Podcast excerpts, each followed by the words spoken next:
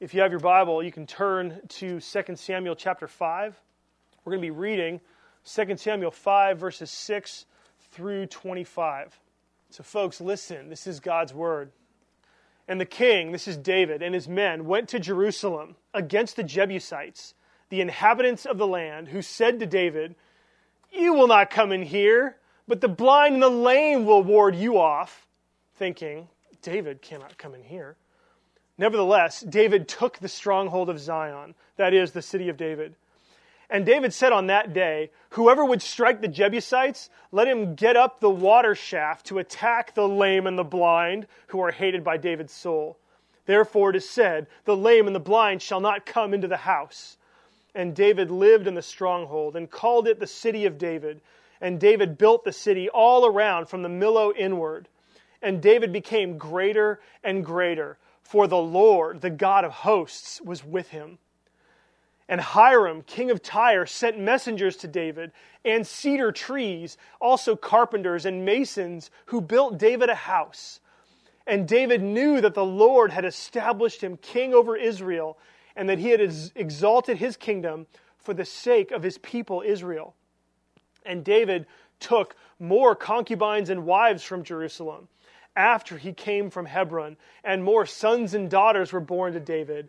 And these are the names of those who were born to him in Jerusalem: Shemua, Shobab, Nathan, Solomon, Ibhar, Elishua, Nepheg, Japhia, Elishama, Eliada, and Eliphelet. When the Philistines heard that David had been anointed king over Israel, all the Philistines went up to search for David. But David heard of it and went down to the stronghold. Now the Philistines had come and spread out in the valley of Rephaim. And David inquired of the Lord, "Shall I go up against the Philistines? Will you give them into my hand?" And the Lord said to David, "Go up, for I will certainly give the Philistines into your hand." And David came to Baal-perazim, and David defeated them there. And he said, "The Lord has burst through my enemies before me like a bursting flood." Therefore, the name of that place is called Baal-perazim. And the Philistines left their idols there, and David and his men carried them away. And the Philistines came up yet again and spread out in the valley of the Rephaim. And when David inquired of the Lord, he said, "You shall not go up. Go around to their rear and come up against them opposite the balsam trees. And when you hear the sound of marching in the tops of the balsam trees, then rouse yourself. For then the Lord has gone out before you to strike down the army of the Philistines." And David did as the Lord commanded him, and struck down the Philistines from Geba to Gezer. This is God's word. Well, David has just become king over Israel. We just read about that last week. And now the author of Second Samuel is beginning a new section here. He wants to describe what the kingdom of David looks like. Okay, he wants to give you a feel for what it's like for David to be king. And the rest of this chapter, it's a series of scenes that show David's kingship in action. Okay, and this is really helpful for us because it shows us the fruit of David's character and leadership as a king who's following God. Prior to taking the throne, David is presented as a close to perfect leader, right? Always seems to do the right thing. We've seen that over and over and over again. The question, though, is how will David be once he's on the throne, right? Once you get what you're after, once you get and achieve your goal, do you change? You become someone different. Israel expected that God's kingdom would reign through David, that God would be alive in David's reign, and that David's reign would be real, effective, and practical. It would make a difference in their lives, okay? And I think we want the same thing today. You know, I think even you think about the non-Christians that you know, most non-Christians, I mean, they'd like to know, what does Christianity actually look like, right? Practically speaking. And they, they ask, is it real, right? Does it work? And does it actually matter? Right? These are questions that the people around us ask. And so this passage answers that question with, again, four images of David's reign. Um, the author of Second Samuel put these four scenes together, being very selective so that we can see a big picture. Okay, this isn't exhaustive, this is selective so that you can see what David's reign was like. And as we see these four scenes played out, we're going to get a picture of what God's kingdom looks like in our lives too. Okay? So four points today, if you want to take notes. Uh, they're real simple, or one word each. We're going to see family, neighbors, sin, and God. Okay, those are the four scenes. Family, neighbors, sin, and God. So first, let's look at uh, family. This is verses six through ten. David's, the first act, the first scene is David conquering Jerusalem to make it his capital city. Now, I want to just stop here because I don't think we've seen this for a while, but what's up with the fighting and the wars? Right? That strike you? What's up with all the wars? Why is God fighting? I thought Jesus was about peace. What's the deal here, right? If you have that question, I had that question this week. A lot of people have that question. Um, this is one of those places where, almost more important than anything else, you have to read the Bible in context. Okay, you have to see the, you have to understand the flow of what's going on here. Um, these Jebusites, these people who were living in Jerusalem, they had been thumbing their nose at God for four hundred years. Um, for four hundred years. We don't even know what that is. I, I just said it, you just heard it, you still have no clue what it's like, four hundred years. I mean, our country's been around for about two hundred fifty, two hundred sixty. Right? I mean, just I, we're barely halfway there. These fo- we don't even remember what our great-grandparents' life was like, right? Let alone four hundred years ago. But for four hundred years, these folks have been thumbing their nose at God. And it's it's interesting because you can see it even in the text with their attitude. People back then, just like people today, they mistake God's patience for leniency, right?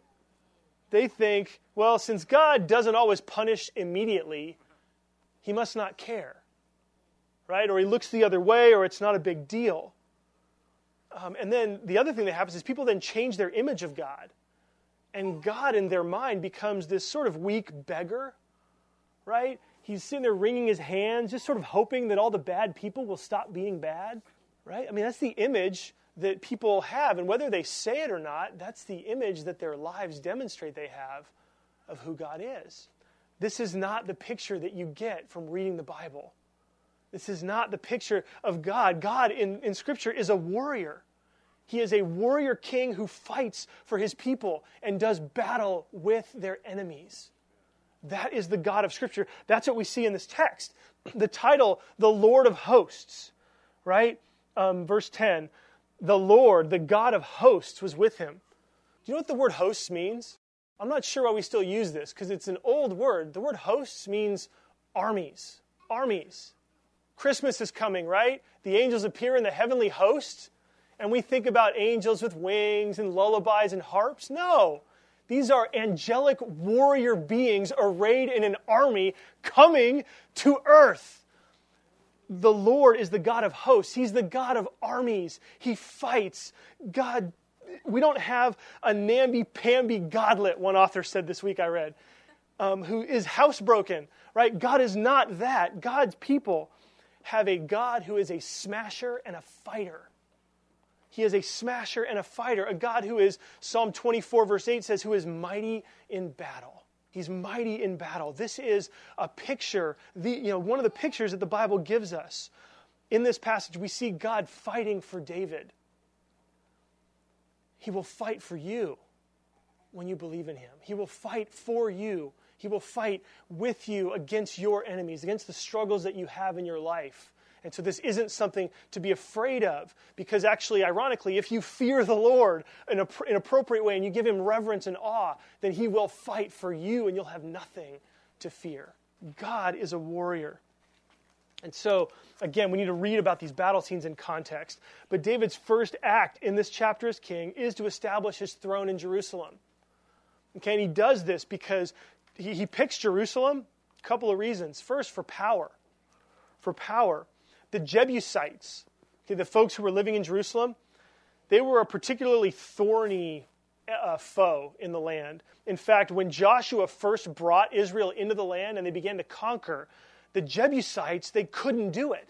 They couldn't defeat. They had great victory over lots and lots of the land and over so many of the peoples that were in the land. But the Jebusites were strong. In Joshua fifteen, verse sixty-three, it says this, "But the Jebusites, the inhabitants of Jerusalem," same folks we have here, "the people of Judah could not drive them out. So the Jebusites dwell with the people of Judah at Jerusalem to this day." So Joshua couldn't drive them out. And the Jebusites knew.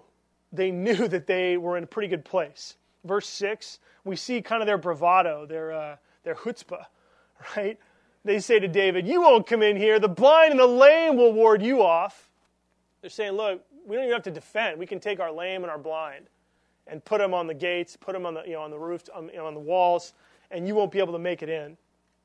The walls of Jerusalem, just to give you a picture of, of just how formidable this place was, um, the, the walls of the city, they fit into the slopes of a mountain range on three sides.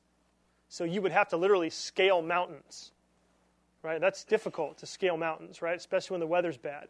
Um, so it would be impossible to scale the mountains to attack. And then it was a it was a it was a radical uphill climb on that fourth wall. Okay, that fourth wall coming up into Jerusalem, and so. You know, it was a pretty arrogant, but it was a put down.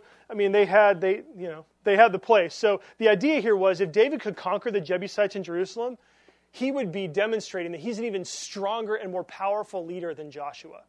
And so this would have been a demonstration of God's power if David could take Jerusalem. Now, the second thing that motivated David was love. Was love, ironically. It's interesting. Why? Well, David knew.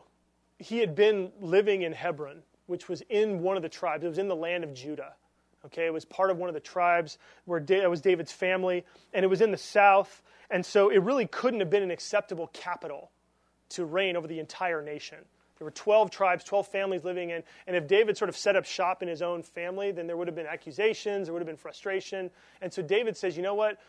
I'm not going to pick a place in the south. I'm also not going to pick a place in the north for the opposite reasons. And so Jerusalem sort of was on the outlying of any of the tribe's land, and it was really in the middle of the north and the south.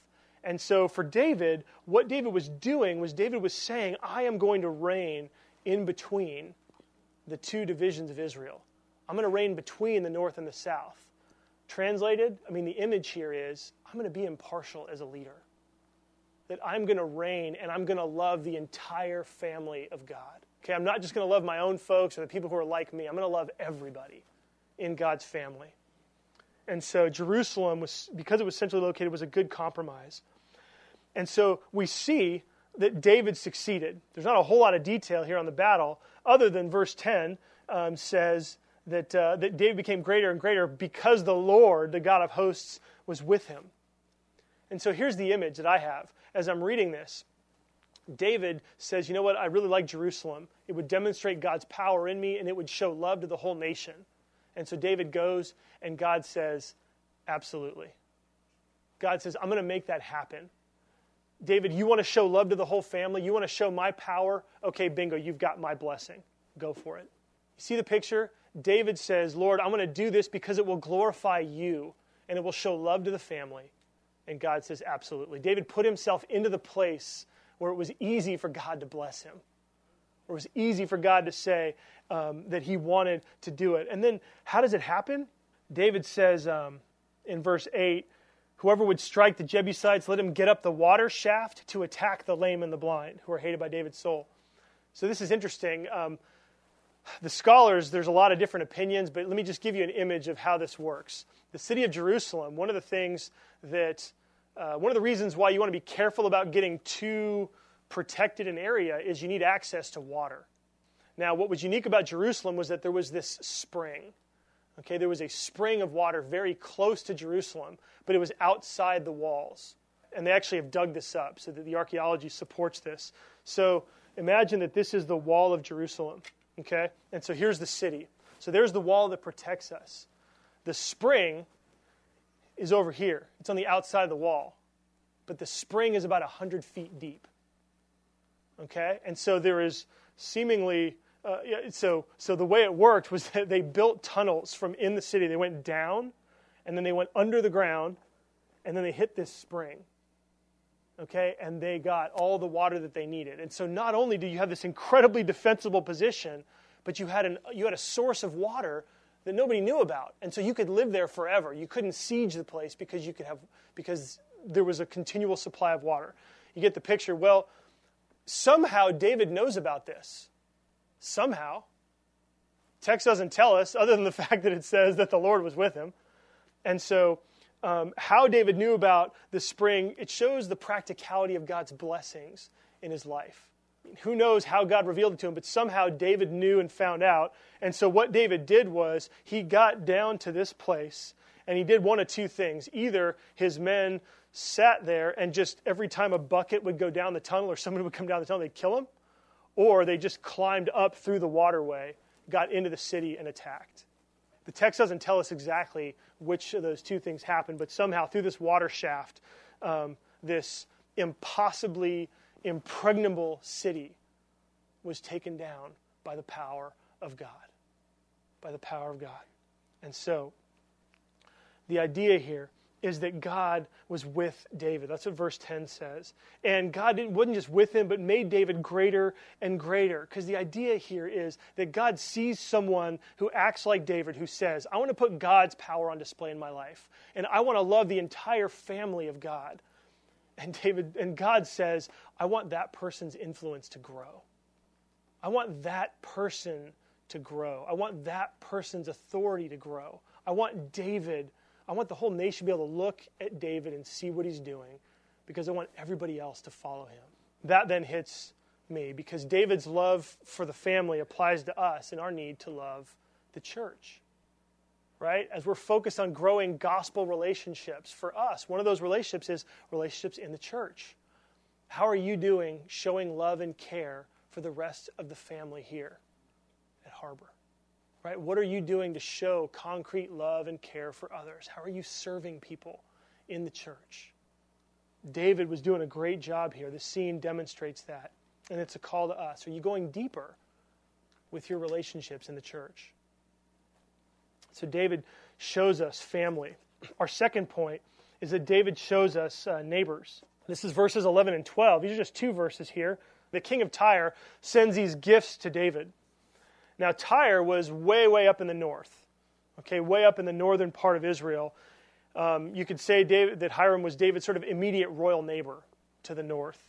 And uh, Tyre was not a part of God's people. Okay, Hiram was not a Jew. He wasn't a member of Israel. And, and yet here in this passage, in these two verses, we see that Hiram is sending his best wood, right, cedars. He's sending the, the tree, these trees and his people to build David a house. It's kind of interesting. This will almost be like the city coming in and saying, Harbor, we're going to build you a church, right? That kind of idea. Now, Hiram, his reign, if you look at the dates, there was only a ten-year overlap between Hiram and David's reign. Okay, and Hiram didn't start reigning in Tyre until about twenty years after David started to reign. Okay? And so what do we see here? Well, this means that verses eleven and twelve happened at least twenty years after David became king. Why is that important? Well, because what we see here is that during the first twenty years of David's reign, David was building strong relationships with his non-Jewish neighbors. David was building strong relationships with his non-Jewish neighbors. And I think this is connected to verse ten, because as David grew greater and greater, he then cared even more and more for others. So as David's reach grew, so did his embrace. Okay, the farther, the stronger David got, the more people he chose to love. All the way to the point where you have uh, Hiram, this other king, supplying the wood and the people to build David a palace. That's a big deal. And David interprets what Hiram does as a fulfillment of God's promises. Verse twelve, and David knew that the Lord had established him king over Israel, and that he had exalted his kingdom for the sake of his people, Israel. So here what we're seeing is the fulfillment of God's promises. That's how David interprets it. Now, what promises are we talking about? If you go all the way back to Genesis, all the way back to where Israel started, God began with one man, Abram. Right? He became Abraham. And in Genesis twelve, God gives Abraham the initial promise that Abraham would become a nation. And in Genesis twelve, verse three, it says, God says to Abraham, in you all the nations of the earth will be blessed. Okay, that's the promise.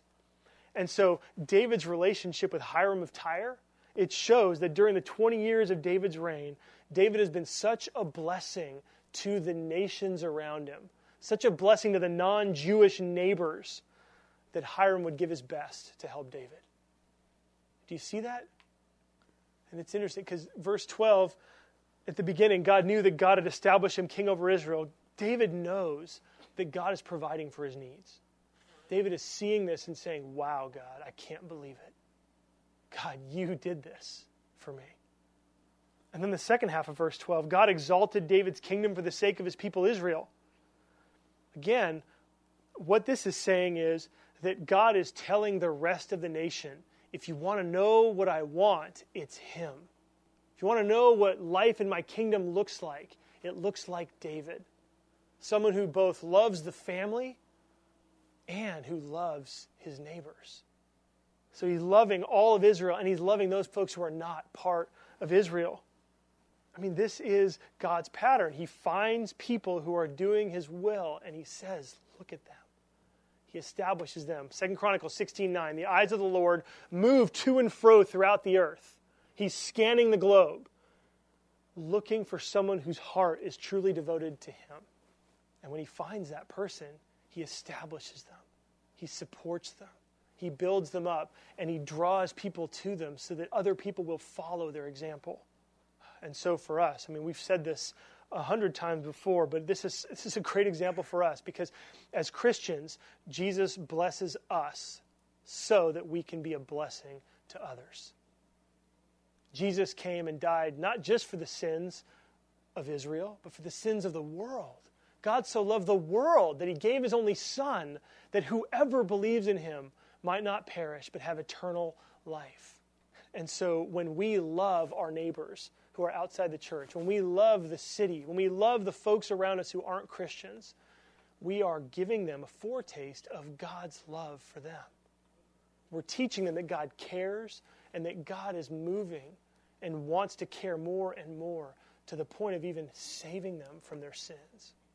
And so David here is the example for us on this other piece of growing gospel relationships, right? We're wanting to grow relationships in the church.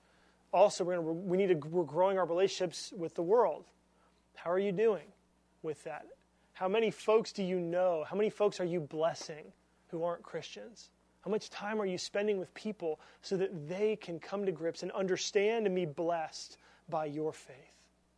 That's the question for all of us. It's what we're aiming for this year as a church. We want to grow the number and the depth of these relationships.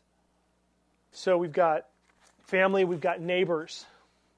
Our third point is sin. Sin. This is verses thirteen to sixteen. In the midst of all this good news about David, amazing example in so many ways, verses thirteen to sixteen stand, it's kind of a mixed report. David took more concubines and wives from Jerusalem after he came from Hebron, and more sons and daughters were born to him.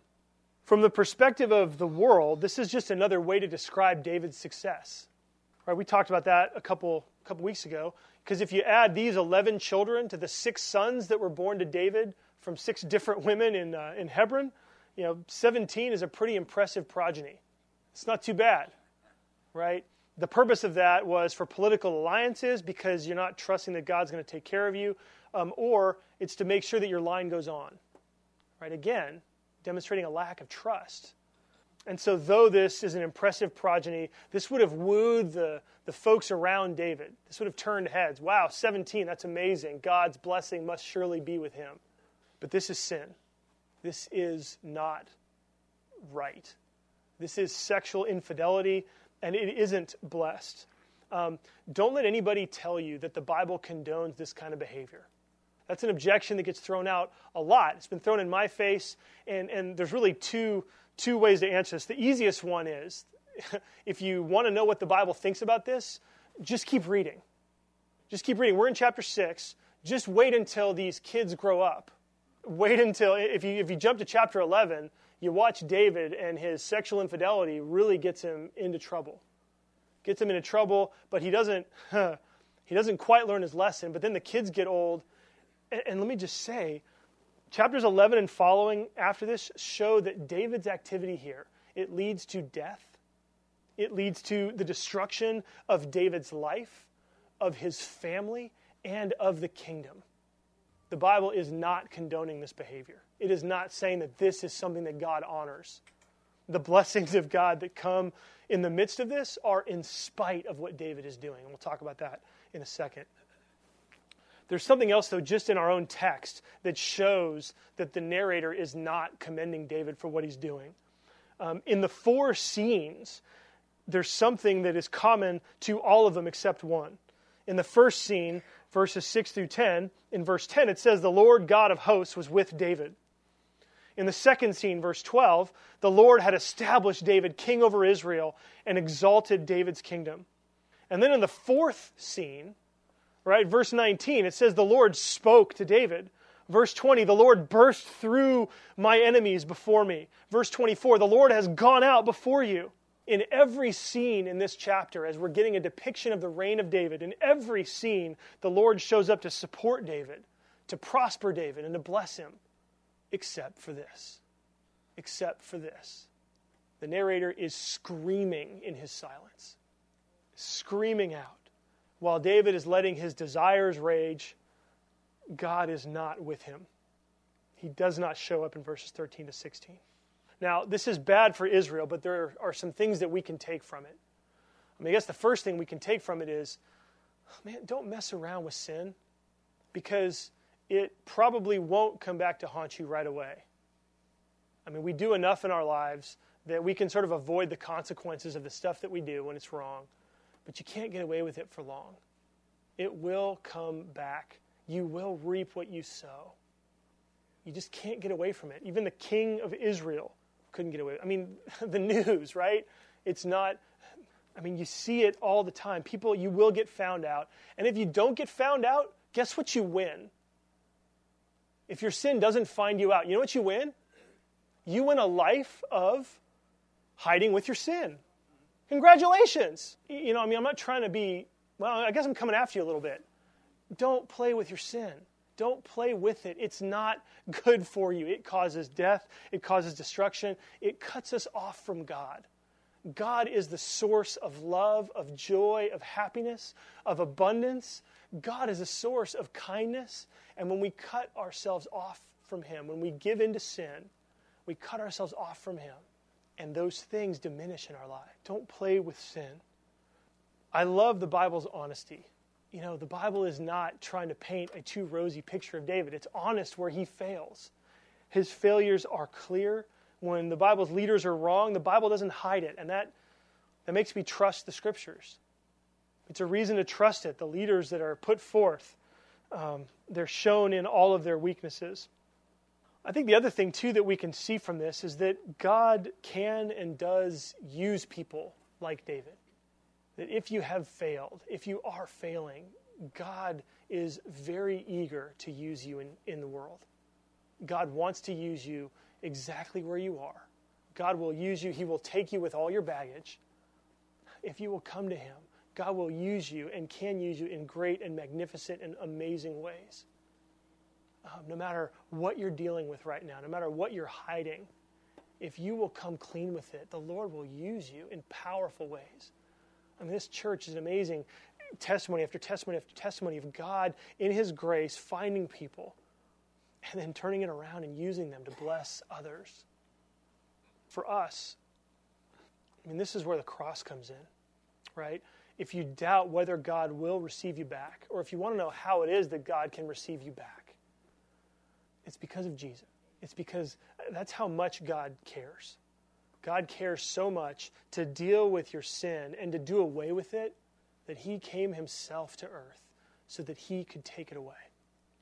Jesus dies for the penalty of your sin so that God's grace can flow to you. Grace is undeserved favor. God will bless you and keep you and protect you and fight for you.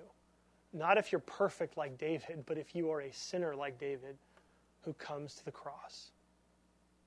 Who comes to the cross. And so David is an encouragement that even David lived by grace. Even while he was effectively loving the family, effectively loving his neighbors, with the sin that was going on in his own life, David shows that he also needed grace. We all do. All of us, we all live by grace. We sang that today.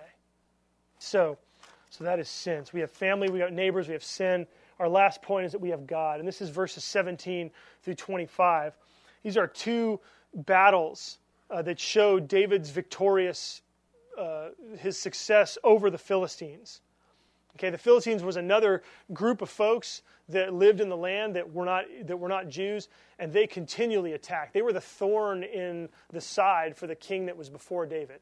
Saul's kingdom was constantly ravaged and oppressed and beaten down uh, and occupied by the Philistines. And this passage, verses seventeen to twenty-five, show us two battles where David wins.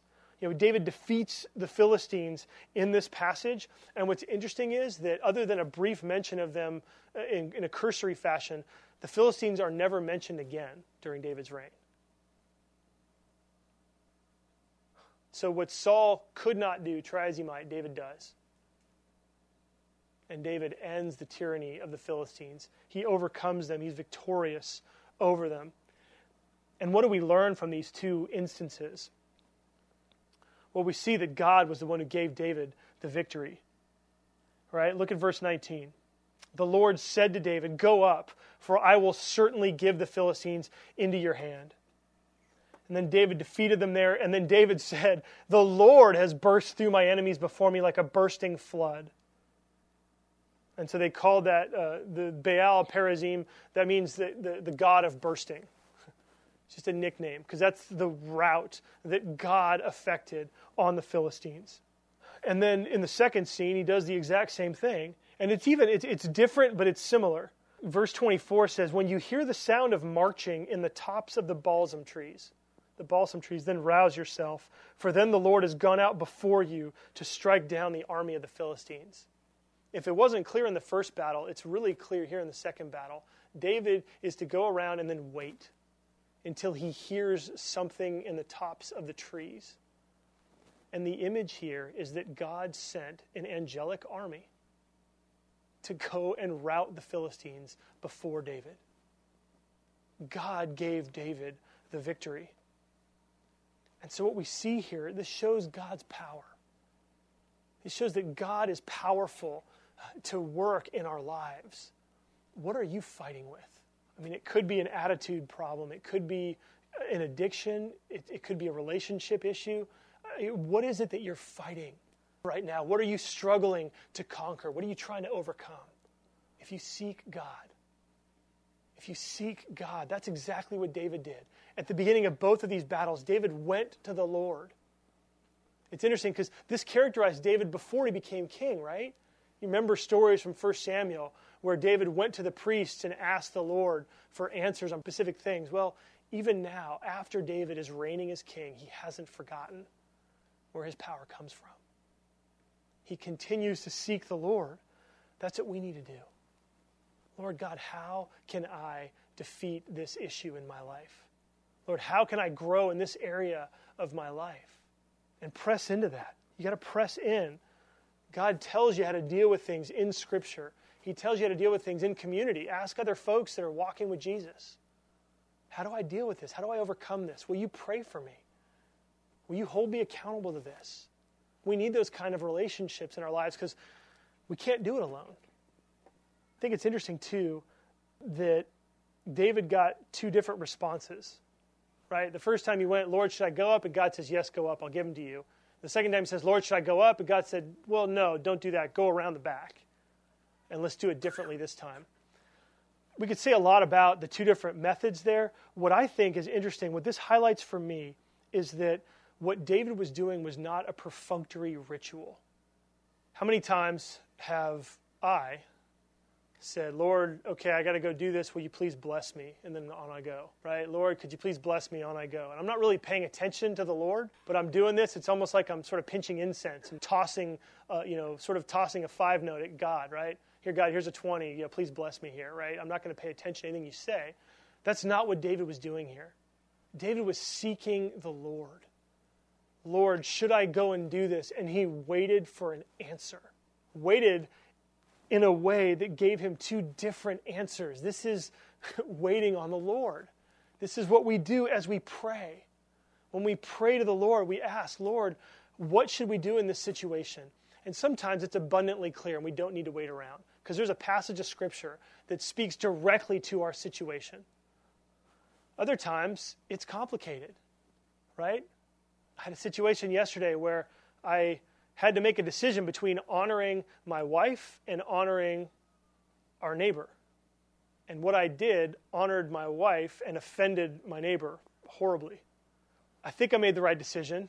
It would have been wise for me to have prayed about it before I did it, because I didn't. And I think maybe I could have not offended either, maybe.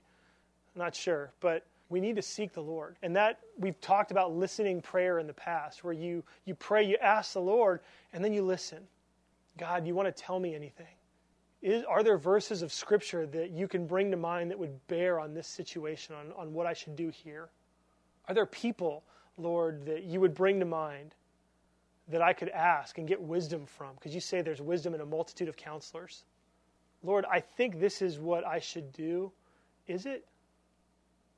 Is there a reason I shouldn't do this? Is there a better way? And listen, for me, I, I, I have a pen and paper, and I write whatever comes to mind. If it's a verse, if it's an idea, if it's a person, and I will pursue that. Not as though God wrote it in the back of my Bible, but I'll pursue it as though this may be where the Lord is leading me, right? And this is the importance. I mean, David is showing us that seeking God is, it's the heart of his success, right? I mean, we see here that at the root of everything that David has done, his ability to love the family well, his ability to love his neighbors well, right, starts with his relationship with God. And so does yours. So does yours. For David, God wasn't a doctrine that David talked about, but a person that David spent time with. I think David shows us what personal growth looks like. And at the same time, David can only be David because God is in him, right? And for me, that's where I get encouragement. There's times where I read things like this and I think, man, forget it. I'm never going to be like this. And if I look just at David and just at me, that's a pretty rational conclusion. But if I look at God in David and then realize that that same God is in me, then things change. When I realize that the God and Father of our Lord Jesus Christ dwells in my heart, that Jesus himself came down to earth, didn't just come down to earth to be next to me, but that by his Spirit comes and lives in me, then I have his love. I have his patience. I have his kindness. I've got his power. And then I just got to walk in that. If you're trusting in Jesus, that same thing is true for you. So often Christians don't live that way because we forget. We just forget that Jesus is truly in us. And that is real. And it does work. And it does matter. If you're not a Christian here today, I would just invite you that if you taste and see, put your faith in Jesus, say to God, God, I'm going to trust and begin to follow Jesus because I think I need your power. I think I need your strength. I need you to help me grow. Or I just want to know you better. When you do that, the Bible says that God's Spirit will come and dwell in your heart, and he'll begin to fill you with joy, with happiness, with love, with peace. And you'll find love for the family, love for your neighbors, and a renewed and ever-springing love for God. Let's pray together.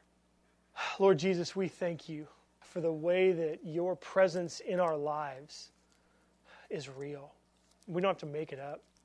You have changed us from the inside out. You, you have worked in our hearts and given us blessing after blessing after blessing, an abundance of perspective. And we thank you for it. And we pray, Lord Jesus, that as we sit here in front of your word, that your Spirit would minister to each one of us.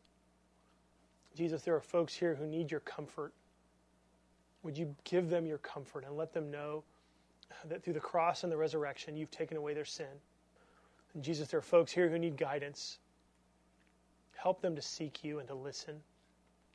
Speak clearly through your word, through others, through your Spirit, so that those of us who really are looking for wisdom and clarity for a decision in life would have it and be able to move forward with confidence that you're with them. And Jesus, for those folks here who don't know you yet, draw them to yourself. Help them to see that David's life can be theirs. that the blessings and the success of what David has in this passage is what you offer to all who trust in you. We love you, and we praise you. Amen.